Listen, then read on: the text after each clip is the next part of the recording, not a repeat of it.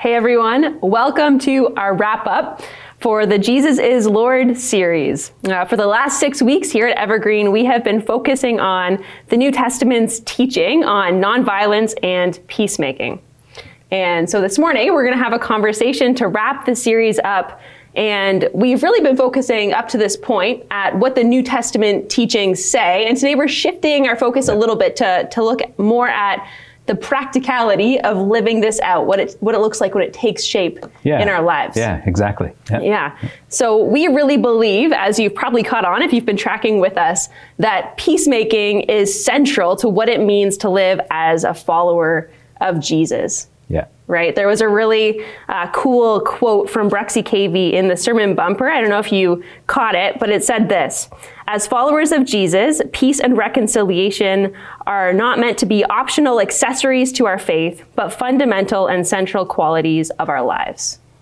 Yeah, absolutely. I mean, I, I really believe wholeheartedly, as you saw over the past six weeks, that peacemaking is is a central part of who we are as Christians, how we live as Christians, how we interact as Christians, not just in the church but in the world, uh, and that really, with this posture of peacemaking, we can be difference makers uh, in our world. And so I think Bruxy's bang on. I don't think that it's something that we consider doing or something that we, on occasion, uh, you know, run some kind of peacemaking program or something like that. I think it's absolutely central mm-hmm. to who we are mm-hmm. being in Christ. Right.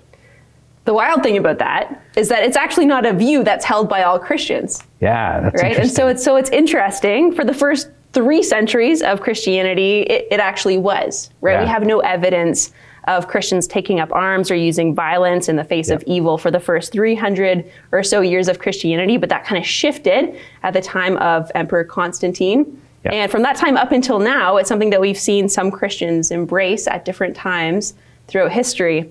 Really, most often as a way to confront evil, right? Resorting to violence as a way to confront evil. And to be fair, you know, in, in, some ways we can understand why they would land there. Yeah. Because yeah. none of us want to be the kinds of people who sit back and do nothing in the face yeah. of evil. Yeah. Right. And so that's one of the things that I've heard come up a lot as people are kind of struggling through that question throughout this series is what does it mean for us to be peacemakers and yet to make a difference when we come across those situations of evil in our world? Yeah. I mean, first of all, um, a, a, year or two or three or a while back, I uh, preached a sermon series uh, called Rooted, which was about our Anabaptist roots um, as a church, as a denomination. And in that Rooted series, I showed two different images of Jesus, mm. historical images of Jesus, where uh, the first was within that first 300 years, and it always showed a peasant Jesus. Right. And then after Constantine, Emperor Constantine, the emperor who decided that he was going to accept Christ and, and then made Christianity the national religion of the people so that they would no longer be persecuted. It's like, yeah, no more persecution. And uh, the emperors embraced us. And when you look at artwork of pictures of Jesus after that, he's actually wearing military garb. Mm. And so you wow. see this drastic shift yeah. happen. Yeah. And so the church has battled for years since then to um, try to figure out like how do we deal with evil? How do we, uh, you know, fight against evil? But the, the reality is, is that Jesus is really clear, and I taught this yeah. in this series, that you don't fight evil with evil but you do stand up against evil. So we do go against evil. So peacemaking is not a passive, just fold and and and just lay down and let you know everybody walk all over you. Yeah. Peacemaking is actually an active thing. Yeah. Except that in order to deal with evil, we counter evil with good. Right. And so, so Jesus, Jesus actually says that, right, in the passage, I think it's Matthew chapter 5. In Matthew chapter 5, verse 38 to 42, right? In Matthew chapter 5, he says, You've heard the law that says that punishment must, must uh, match the injury an eye for an eye and a tooth for a tooth. But I say, do not resist an evil person. And when I taught in that sermon, when I used that passage, we looked at the word resist. Right. And it says, do not resist an evil person. Yeah. That actually shows activity, an active response toward the evil person. Mm-hmm. But then he goes on to say if someone slaps you on the right cheek, offer the other cheek also. If you're sued in court and your shirt is taken from you, give your coat too. And so, what Jesus is teaching us there is to, instead of countering evil with evil, we actually counter evil with good. Mm-hmm. So, let me give you a really practical example. Let's say your neighbor uh, their driveway is close to your driveway, and in between the driveway, there's like a little strip of grass. And your neighbor keeps driving on your grass. And you're really kind of getting upset about this. Yeah. you you really like your lawn. You like your grass. Yeah, yeah. You, you, take care of your, your lawn. You, you mow it often. It's yeah. like a certain length, yeah. all of that kind of stuff. And your, and your neighbor keeps driving on it. Do you respond by then just getting angry, mumbling, grumbling, complaining to your, your spouse or whoever you live with? Uh, or, or do you even respond worse and just like drive on your neighbor's lawn? Like, I'll get him back? Are we vengeful about this? Are we trying to, you know, or do we just like go over and have like a really friendly, neighborly conversation and in the midst of that say, hey, like, I've noticed that you've been driving on the grass and like that kind of bothers me. Yeah. And so just truth telling, yeah. just being honest, uh, that's actually the Christian way of doing things. Yeah. Um, the, the, is countering the evil with the good, being yeah. a friendly neighbor, being compassionate and caring, but also speaking truth and telling them, hey, like I'm not appreciating what you're doing, is there any chance that you could not do that anymore? Yeah. Now, your neighbor may drive on your lawn again and they may completely ignore you. We have to understand that it's not always about the outcome of it, but it's about our posture within it. Mm-hmm. And so, as Christians, we do go against evil. Mm-hmm. We're called actually to go against evil. Uh, you know, the, the Apostle Paul talks about putting on our armor so that we aren't, te- you know, we can deal with temptation and the enemy won't, you know, in, it penetrate us mm-hmm. essentially. Yeah. Um, and so we we definitely do stand up against evil, but we counter evil with good. It's never an eye for an eye. It's never evil gets evil. It's always evil countered by good. Yeah one of the challenges really is that we tend to think dualistically about this, right? And I think you yeah. touched on this in yeah. an earlier sermon, but we tend to think that we've got two options when we're in the face of evil. Either we do nothing, we just sit back, yeah. or we use some sort of violence, yes. right, to conquer it. But I think they're both equally sin. Right. I think doing nothing is just as sinful as the violence. Yeah. So that's one of the misconceptions yeah. about pacifism. Yes. Right? When really like that third way that we're looking for is more challenging in yeah. a lot of ways. And we're going to talk about that a little bit later on about the challenges yeah. uh, about peacemaking and why sometimes we default to violence, which is actually an easier route. Yeah. Um, yeah. But it yeah. Is. It is. Yeah. Violence is the easier way. Yeah. It's harder. It's easier to complain behind the scenes, mm-hmm. and it's easier to then get vengeance. Mm-hmm. You know, drive your car on the lawn. Yeah. You know, maybe just slightly, and then uh, and then never actually confront. Yeah. Never actually talk. Yeah. It's harder to walk over and have that friendly, neighborly conversation. Yeah. Yeah, I think one of the other things that kind of drives us to use violence and to resort to um, to violence when we're when we're face to face with evil is that we tend to uh, think of other people as the enemy, mm. right? And Paul in Ephesians five he talks about how people aren't the enemy. That's right. Um, yeah. Ephesians five or six, somewhere in there. It's in but Ephesians. It's in Ephesians, and uh, that's a really helpful corrective, I think, for us to remember that we believe that God created people in his image. We're all yeah. broken. Yeah. But people aren't the enemy. There's powers, there's principalities. That's right. Uh, they're victims of the enemy, actually. And yeah. so we love the person, but we try to come up with creative ways to, to step into situations of evil and to work towards good using nonviolent and love centered practices and approaches. Yeah. And one of the things that we have to remember the early church modeled this. Yeah. Um, they would give their lives for it. Yeah So it wasn't about them getting their way or them getting the outcome that they wanted. They just had a deep trust in Jesus in such a way that they would enter into this posture of actively peacemaking and often would lose their life. Right. Yeah, so we've got to be willing to sacrifice. Yeah. Right? So Yeah. that that's a challenge for us. We don't Yeah. we don't like sacrifice. Yeah. Um, one of the things that's jumped out at me kind of recurrently throughout this series is attention. Um, I was reading the Gospel of Luke actually one one day as we're going through this series, and as uh, Jesus was on trial, one of the things that it said is that he he was on trial and they were accusing him of disrupting the peace Ah, right? And Yeah. so it struck me there's actually a little bit of a tension because we talk about Jesus as being the Prince of Peace. We talk about Jesus as being the source of our peace, right? Yeah. Paul says actually Jesus is our peace. Yeah. And yet he was accused of disturbing the peace. Yeah. And so there's this reality, there's this tension that while he is the source of peace, he also confronts uh, some of the, the situations in our lives where um, we're, we're feeling comfortable. Yeah. And so there's this tension. Yeah, I, I think a lot of the tension is actually about how we define peace. And so when they're accusing Jesus of disturbing the peace in that sense, in that text, um, what's what's actually happening is is he's disturbed their religious ways. Right. He's disturbed the way that they do things. He's doing something a little bit different, and so he's he's created tension that makes them feel like it's not peaceful anymore. Yeah. And so often we define peace as um, like bliss. Yeah. Like life is tranquility, good. comfort. Yeah, Yeah. yeah, like, like like you know nothing's challenging in life right now. I feel so much at peace. Yeah.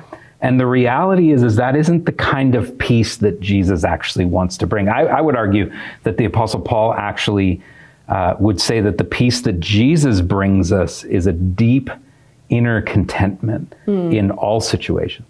Right. And so when things are really bad, Yeah. there's a contentment. Yeah. When things are really good, there's a contentment. There isn't this feeling of, of discontentment uh, based on the circumstance. And Mm-hmm. I think that that is a lot of the peace that the Apostle Paul would talk about. Right.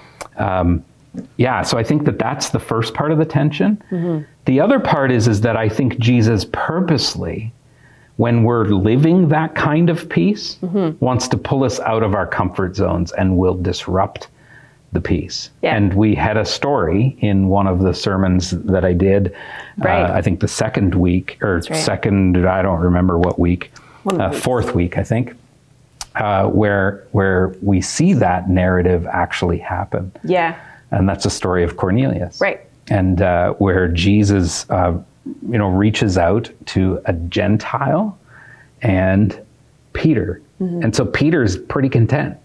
Right. Peter's actually living pretty good. We're 10 chapters into the book of Acts. He's getting used to, you know, this new preaching gig that he's got happening and this like developing uh, this evangelistic ministry around the, the gospel, the good news of Jesus Christ.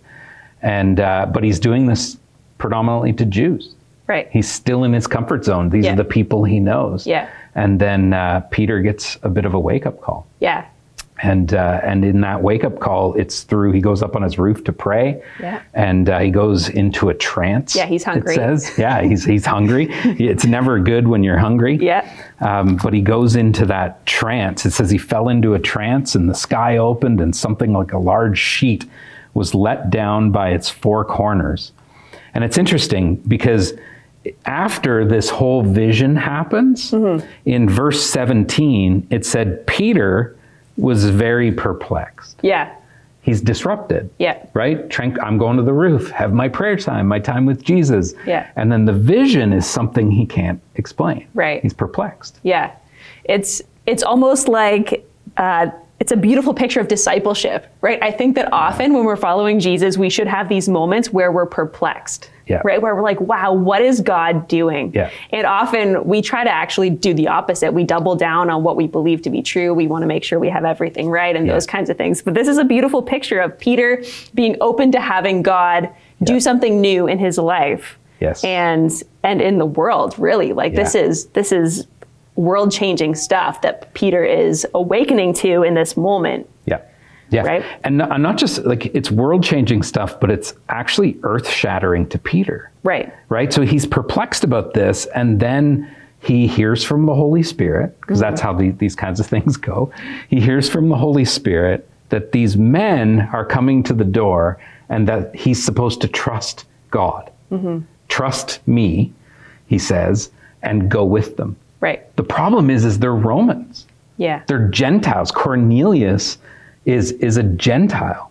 The Jews do not eat with Gentiles. Yeah. So Peter has a decision to make. Is he willing to disrupt his whole life mm-hmm. in order to go do something that he has never been willing to do, which is to eat food mm-hmm. that has always been seen as unclean? Yeah. And so God tells him that it's not unclean anymore Yeah.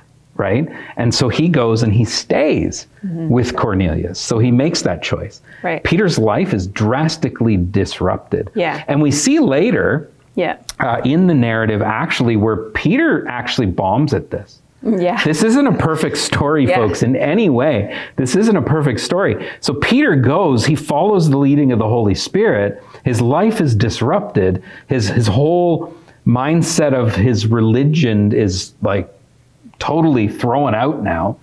And yet he still leans toward, I don't think I want to do this Gentile thing. And so Jesus goes and, and gets Paul. And Paul and Peter actually later have an interaction about this where Paul kind of calls Peter out on this and says, you know, you should have kept doing this. Right. Uh, because they are now part of God's kingdom. Yeah. Part of God's people. Yeah. But it's it's like interesting to imagine, right? Like we can just imagine for Peter how like every fiber of his, his being Yeah. would have been telling him this this food is bad, right? Yeah. This is good, this is bad. Yeah. This this person is good, this person is It was the law. It wa- yeah, right? that's This this wasn't just like a recommendation. Right. It was the law that they not eat this food. yeah. Yeah. Yeah, and and it's uh, so amazing to me how God is so often the the ways that He's blowing our minds and drawing us into something new is by breaking down the walls about the people that we think need to be kept on the outside, Yeah. right? And that's what He's doing here with, with with Peter. Is He's saying, you know, the people who you thought weren't invited to the table, Yeah. I'm inviting to the table, and Yeah. He shows them in this really drastic Yeah. way. Yeah, and we see Jesus disrupting it. I actually get excited when these kinds of disruptions happen in my life. Yeah. I actually get worried when I'm in that kind of life is going really well right now. I don't have any challenges. I don't have anything that's perplexing me.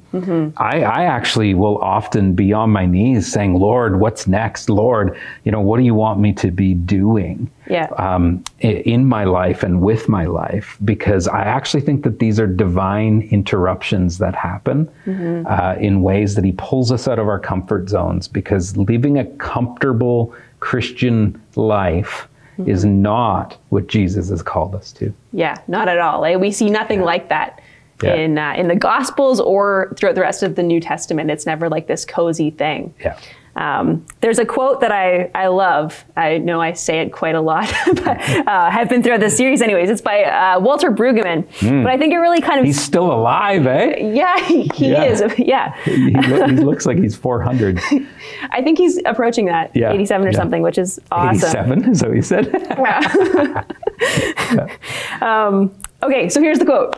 He says, Christians are called to nonviolence not because we believe nonviolence is a strategy to rid the world of war, but in a world of war, as faithful followers of Christ, we cannot imagine being anything other than nonviolent. Mm.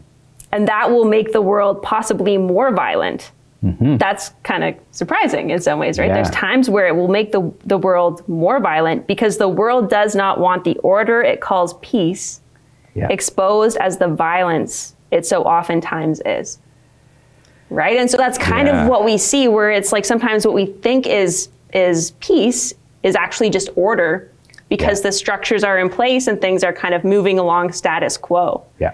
And what Peter's experiencing, what we see people experiencing as they follow Jesus is that things aren't status quo anymore. Yeah. So it gets a little bit messy Yeah. right? That that comfort is uh, is disrupted. Yeah. But God's doing something new and something beautiful Yeah. and bringing transformation. Yeah. into lives and into relationships through that. Yeah, I think this is one of the North American challenges. Yeah. Um, because our lives can become comfortable, um, even when our lives are difficult, when we look across the world, our lives are far from difficult. And, uh, and so we have this definition of peace that we think is peace, but it's actually not. Um, a- again, that's why I really like what Paul says. Yeah. You know, I can find peace in the midst of all the chaos, right? Right. I, I find that contentment Yeah. that only Jesus can bring through the power and presence of his Holy Spirit. Yeah. Yeah. Yeah, there's a, a saying that I, probably most people have heard is very common. I don't even know where it's from, but it's like God wants to comfort the afflicted and afflict the comfortable. Yep. Right? And I think there's a lot of truth to that. Yeah. So, yeah, there very um, much is. Yeah, yeah. Yeah. All right, so we're going to go back to one of the things we hit on a little bit earlier. Yeah. Um, one of the things that's been coming up a lot in this series is the reality that it's actually just very difficult, right? As we've been chatting Yeah. with people. So it's like, yeah, you know, maybe we're on board, maybe we agree, but like, how do you actually live this out? So we'll, we're going to talk about that. How do we go Yeah. about taking steps to being peacemakers? But before that, what do you think makes this so challenging for us? Oh boy, I mean, there's so many things, Yeah. right? The comfort of our of our culture, the the um, you know, even in our churches, we want things comfortable, like, like our chairs or padded chairs and things like that, um, which I think has been great. We've been moved out of comfort into discomfort this past year, but it's sent many in the church spinning. They don't know what to do. Uh, so I think that that makes it difficult. Our definition of peace uh, certainly makes it difficult. I also think that the way we engage with our Bibles or the lack of engagement with our Bibles makes it difficult. Um, we often don't look into things and and you know seek the Spirit to guide us and, and things like that. Um, and then it's just difficult because you know we're human beings tempted by sin, and uh, we kind of tend to like things to go our way, and so we get scared Yeah. we get fearful that the outcome won't be what we want it to be. And so if I make this effort, I don't want to have to sacrifice. Right. Um, because I think we're, we're fearful of sacrifice. Yeah. And so we, uh, we get, we just get scared. You know, Yeah. if this doesn't go the way that I want it to, like what'll happen if this, ha-? and, and so it's just easier to avoid. Yeah. It's easier to fall into our kind of religiosity structure, you know, everyday daily lives, and it's really difficult to to insert ourselves into difficult situations and become a voice uh, that brings Jesus to the center of the situation. There's also, uh, I think, a much deeper level of vulnerability.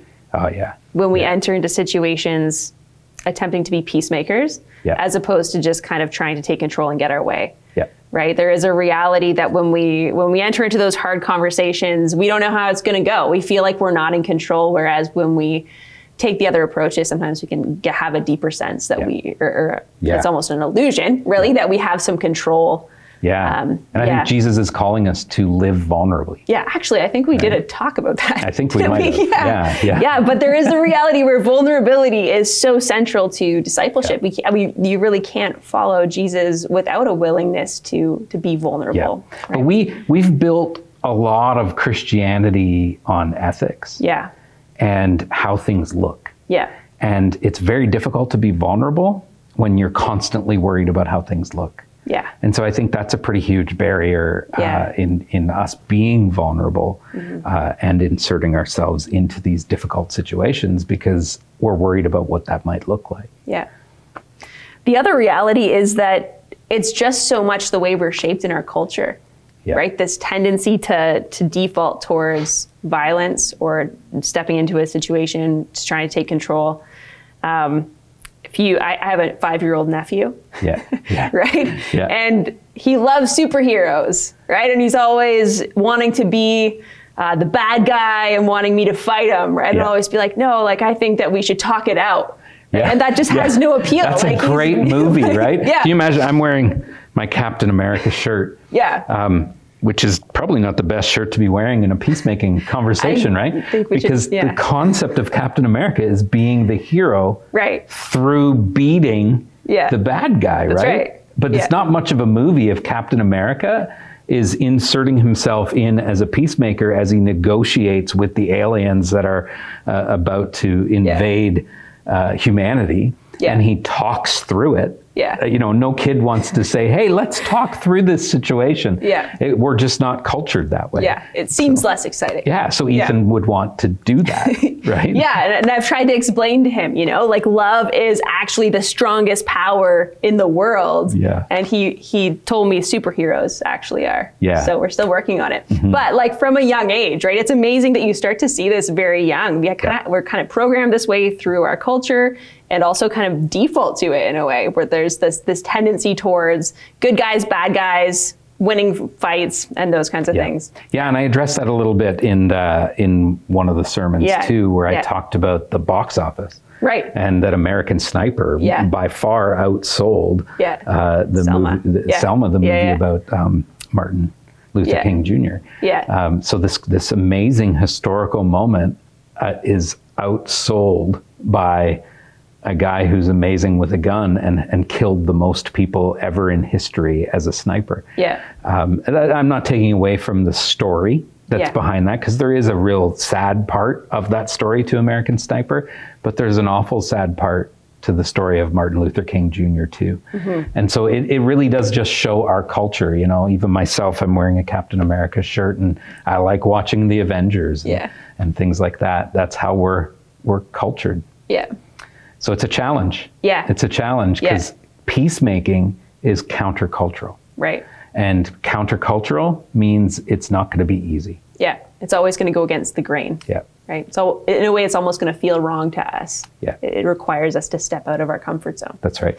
Yeah. Um, one more thing, I think, just before we wrap up that question, is uh, we were chatting about it earlier, right? This reality that Paul calls us to trust judgment to God, yeah. right? And so Mm-hmm. he says, like, don't avenge, but but trust God, you know, to uh, to judge for you, and that's in Corinthians. No, it's in uh, Romans twelve. Yes. But I think we, we struggle with that, right? Because Yeah. we want to make sure that we see the justice that we think people deserve played out. Mm-hmm. And uh, there's a sense of being able to control that when we take it into our own hands. Yep. But uh, Yeah. A huge aspect of living a peacemaking, enemy loving life mm-hmm. is actually about trusting in Jesus. yeah, It's about trusting that Jesus was God Yep. in the flesh, that he meant everything he said, he will fulfill everything that he said, and that we are empowered by his Holy Spirit so that we can live exactly how he's calling us to. Mm-hmm. We have to trust and believe that, and we have to leave the judging mm-hmm. to him. Right. He says that clearly that we are not the judges, that he is the one who will judge the living and the dead. Yeah. And uh, and so vengeance is not ours. Right. Vengeance is his. But it's our human condition in sin to want to see how it all plays out, to want to control all of those situations. And uh, really, what we're called to do is place our trust in Jesus. That's why, if Jesus is our Lord, we'll live a life of peacemaking. But if Jesus, if we want to be Lord, then we'll try to take control Right. of all of that. And we're not actually living under the lordship of Christ. Because under the lordship of Christ, you trust your king. Right. So, yeah. Yeah. All right. Well, let's move into that practical question of how we actually go about living this out. So, what are some practical ways that we can start to live as peacemakers in our world? Yeah. One of the things I actually think COVID has been playing a key role in Yeah. and that is to get to know Jesus. Mm. To get to know Jesus, to actually work on your discipleship. Your Yeah. discipleship matters. And the word disciple means not just a learner, but that you're a follower. Right. That you're actually learning who Jesus was and then putting that into action by following him. Yeah. And so learning what he says, what he teaches, and learning how he himself acted and postured himself. And so we went through that in some of the sermon series. It's really important to get to know Jesus. Yeah. We need the Holy Spirit living in us in order to even be empowered to do this. Yeah. So we can't do it on our own. Yeah. Peacemaking posture is not a natural human posture. It's a divinely inspired posture that only God can motivate us toward Yeah. uh, because we're naturally self centered. Another thing is, and I, I actually think this is really, really, really important learn to be curious, Yeah. not rigid. Right. So I'm talking about in theology. I'm talking about when you read your Bible, when in relationships with other people. Learn to be curious, to be quick to listen, slow to speak, and to, to avoid being rigid about these things. Yeah. Because when we start to develop a framework of I'm right, you're wrong, and I'm going to tell you how right I am and how you should be, I I actually think we've left the realm of, of the way Jesus interacted with people. And I think we've moved into a realm where we're actually causing damage. Yeah. But our curiosity can lead us into a deeper knowledge of who Jesus was, Right. a deeper knowledge into who Jesus is in our own lives if mm-hmm. we constantly be curious about things. I can't read scripture without constantly just piquing my, my curiosity and me wanting to dig deeper into where this is. And I don't mean academic academically. Like I'm not talking about going to seminary and doing, you know, courses or any of that kind of stuff. I'm just talking devotional reading Yeah. uh, that is full of curiosity and not like rigid check off a box this really didn't mean much or rigid like i've got it all figured out Yeah. because one thing i've learned is is we will never fully figure out jesus until jesus returns Yeah. um, so I think that that's a big thing. Another thing is uh, we love to blame. Yeah. We love to to you know find blame for something that's happened. It's so and so's fault. And I just don't think blame gets us anywhere. Right. So instead of blame, really ask what can God do Yeah. in this situation and Yeah. begin to posture yourself that way. Yeah. Asking and praying, Lord, what what can you do in the midst of all of this? And I actually think those simple things are what launches us into it and have relationships outside of the church, Yeah. right? We practice this within the church because frankly, we're, we're not good at it even in the church at just getting along.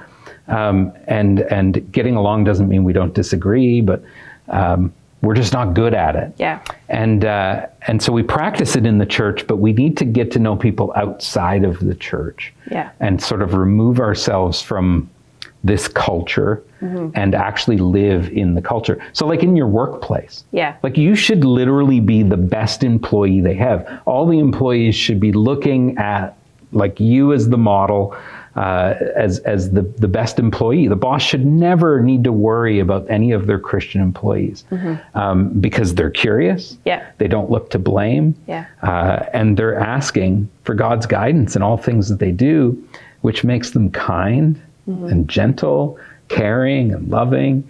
Uh, they're, they're not caught up in, in you know all the conversations of gossip within the office. Yeah. They're loyal. Yeah. Um, that kind of stuff is what leads us into a posture of peacemaking. Yeah. Yeah, I love that point about curiosity and uh, just thinking of how would our relationships shift if we approach others that we don't understand with that lens of curiosity rather than judgment. Yeah. Right? Because so quickly we we want to judge people or we we Yeah. we Yeah. just think we have the the knowledge that we need but um, we have this this uh, lent spiritual practice guide that we've put out and actually i think one of the days this week the spiritual practice is to make it like a day of curiosity Yeah. so just as you're en- engaging with other people as you're reading the scripture passages that you're assigned for that day just like do it with this lens of curiosity Yep. And sometimes, you know, people do things that kind of drive us bananas, and uh, and we're quick to judge. But if we approach them with a lens of curiosity and tried to understand where that comes from, suddenly, you know, it kind of dissipates some of the anger that we feel Yeah. because sometimes it comes from a place of brokenness that we might not have known about. Sometimes, you know, people actually have insight into realities that we didn't know and we can learn from them Yeah. when we're curious. Yeah. And so you, I think that that posture of curiosity Yeah. is actually, it seems like a small thing, but it's amazing how powerful that could be Yeah. in, in allowing us to be pos- uh, peacemakers just day to day, Yeah. right? Yeah, and you touched on something very important, and it, it ties into my getting to know Jesus. Yeah. But it doesn't answer the question of how do we get to know Jesus and spiritual formation. Mm-hmm. Yeah. Right? Being formed and shaped by the Spirit in your life uh, is the key to that. And so Pastor Tamil gives you resources. Uh, and provides you with a practice in most of our services or a reflection. Like, don't turn the TV off at that point. Actually, spend time reflecting, responding, uh, you know, praying, using postures. All of these different things are the things that help us to get to know Jesus. So, do all of that with the lens of curiosity, Yeah. uh, and you'll find that it'll be very life giving. Yeah. Yeah. And with that eye for what God is doing, I think that was a really great Yes. point, too, right? Rather than looking for who's to blame, imagine we looked at every situation with an eye to see what God is up to and then a heart to join him in it. Yeah. Right. Yeah, I think it'd be good. incredible uh, what the church would, would do in our community if Yeah. that's how we engaged with others and, and looked at situations that Yeah. we face day to day. Yeah. All right. So, just last question to wrap this up. Yep. Um, what difference do you think it would make in our world if we were to really fully live into this? Oh, I, I, well, first of all, I don't think our buildings would be big enough to even hold the amount of people that would want to engage in the life of the church. Yeah. Uh, I think that would be problem number one. Yeah.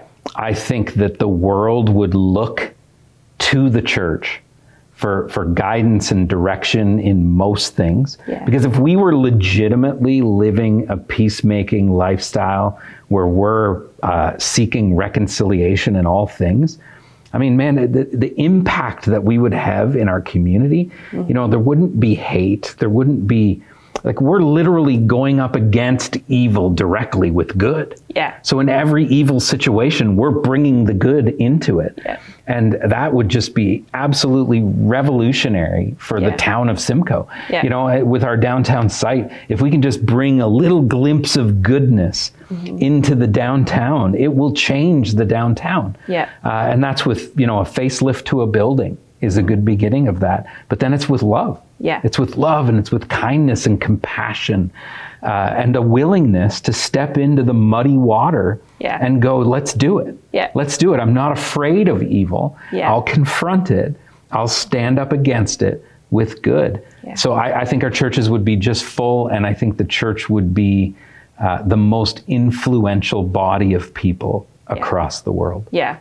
And in our world, in our cultural context right now, we need experts in peacemaking Yes. to look to. And wouldn't it be amazing if the world looked to the church Yeah. and saw us modeling that uh, in, in a way that only Jesus can represent Yeah. and, and allow us to live into in our, in our world? He says that we're his ambassadors. Yeah. That we're his hands and feet. Yeah. That we are the body of Christ. That Yeah. we are representing him here on earth. Yeah. And so if we're representing Jesus here on earth and we take this is the this is why it's such a core piece of who we need to be as Christians. Yeah. It, it, it's it's why I get frustrated that we argue about whether it is even like a real thing Yeah.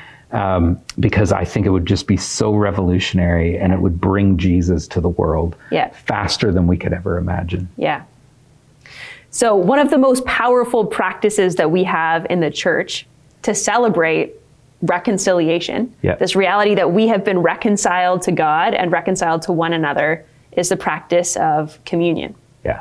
And so, as we wrap up our, our series today, we decided it would be the perfect time to share in communion together. Yeah. Just to, to with our um, bodies as we take the, the bread and the wine to celebrate the reality that we have been united to Christ and, in, and at the same time to each other, and we have peace with each other. Yeah. So, but before that, uh, we're going to watch a, a video that was actually played at our convention, uh, our Ontario conference um, convention last Friday. Yeah.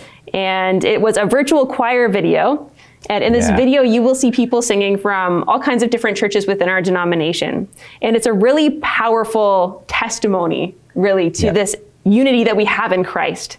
Yeah. even in the midst of all of our diversity. this video is literally representing all the different Mennonite Brethren churches across Ontario. Yeah. All joining together in worship Yeah. together. It's it's really powerful. Yeah. And as a bonus, there is somebody from our Evergreen family. Yeah, we are video. represented. We are represented. Yep. And so as you watch this video, uh, keep an eye out for Travis and uh, just focus on the words and prepare your heart to celebrate uh, the unity that we have with Jesus and with one another that we're about to celebrate in communion. Yeah.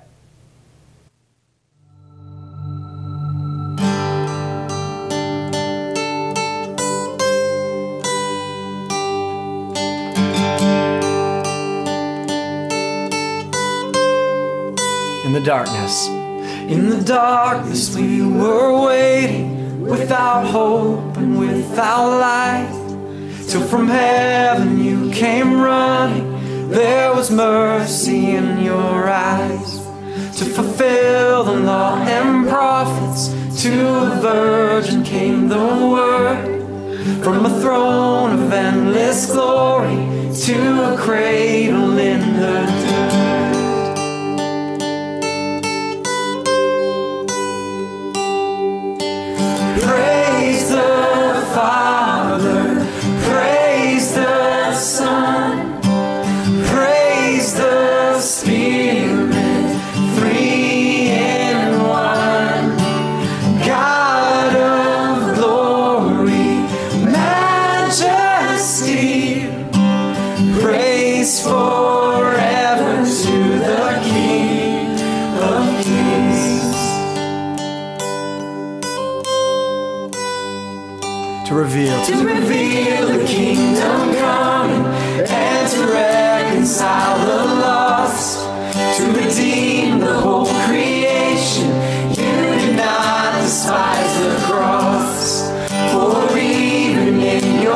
Suffering you saw to the other side knowing this was our salvation jesus for our you died Sing it out. Praise the Father.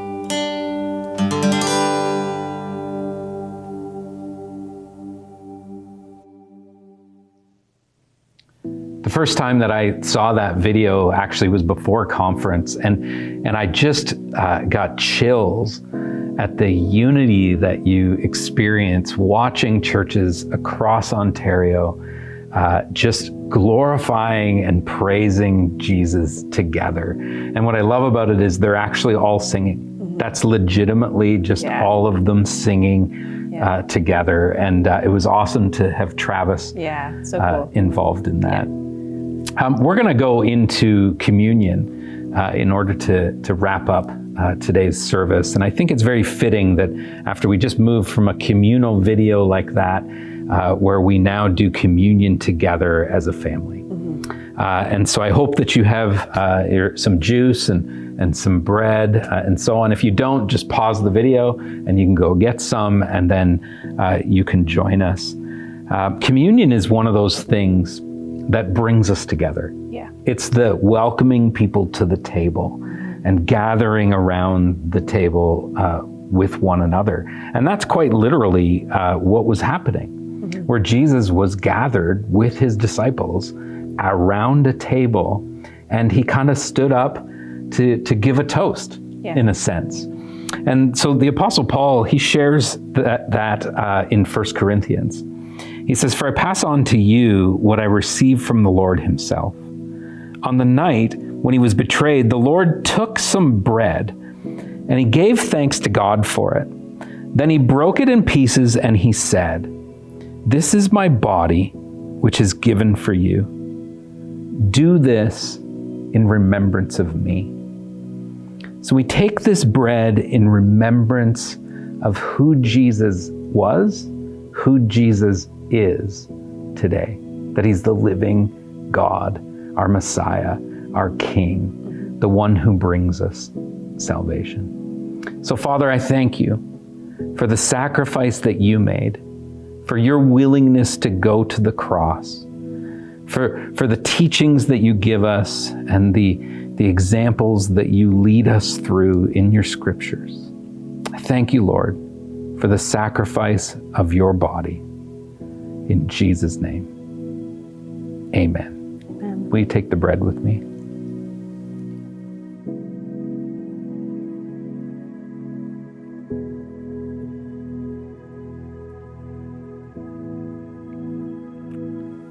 And in the same way, he took the cup of wine after supper, saying, This cup is the new covenant between God and his people, an agreement confirmed with my blood. Do this in remembrance of me as often as you drink it. For every time you eat this bread and drink this cup, you're announcing the Lord's death until he comes again. So, God, we thank you for the gift of the new covenant that we have in your blood. God, we thank you for your death and your resurrection, for the incredible uh, gift of reconciliation and the unity that we have with you and with one another. We pray that you would bless this cup in your name. Amen. Amen.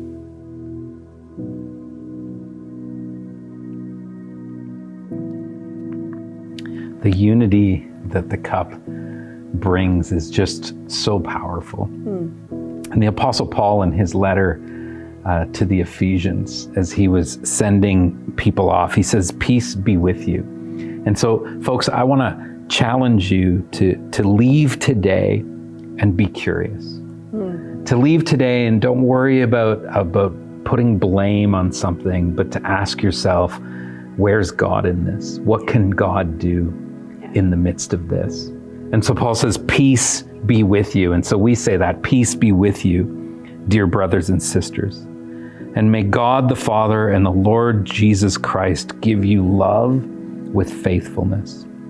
May God's grace be eternally upon all who love our Lord Jesus Christ. Have a great day today, and may the Lord bless you.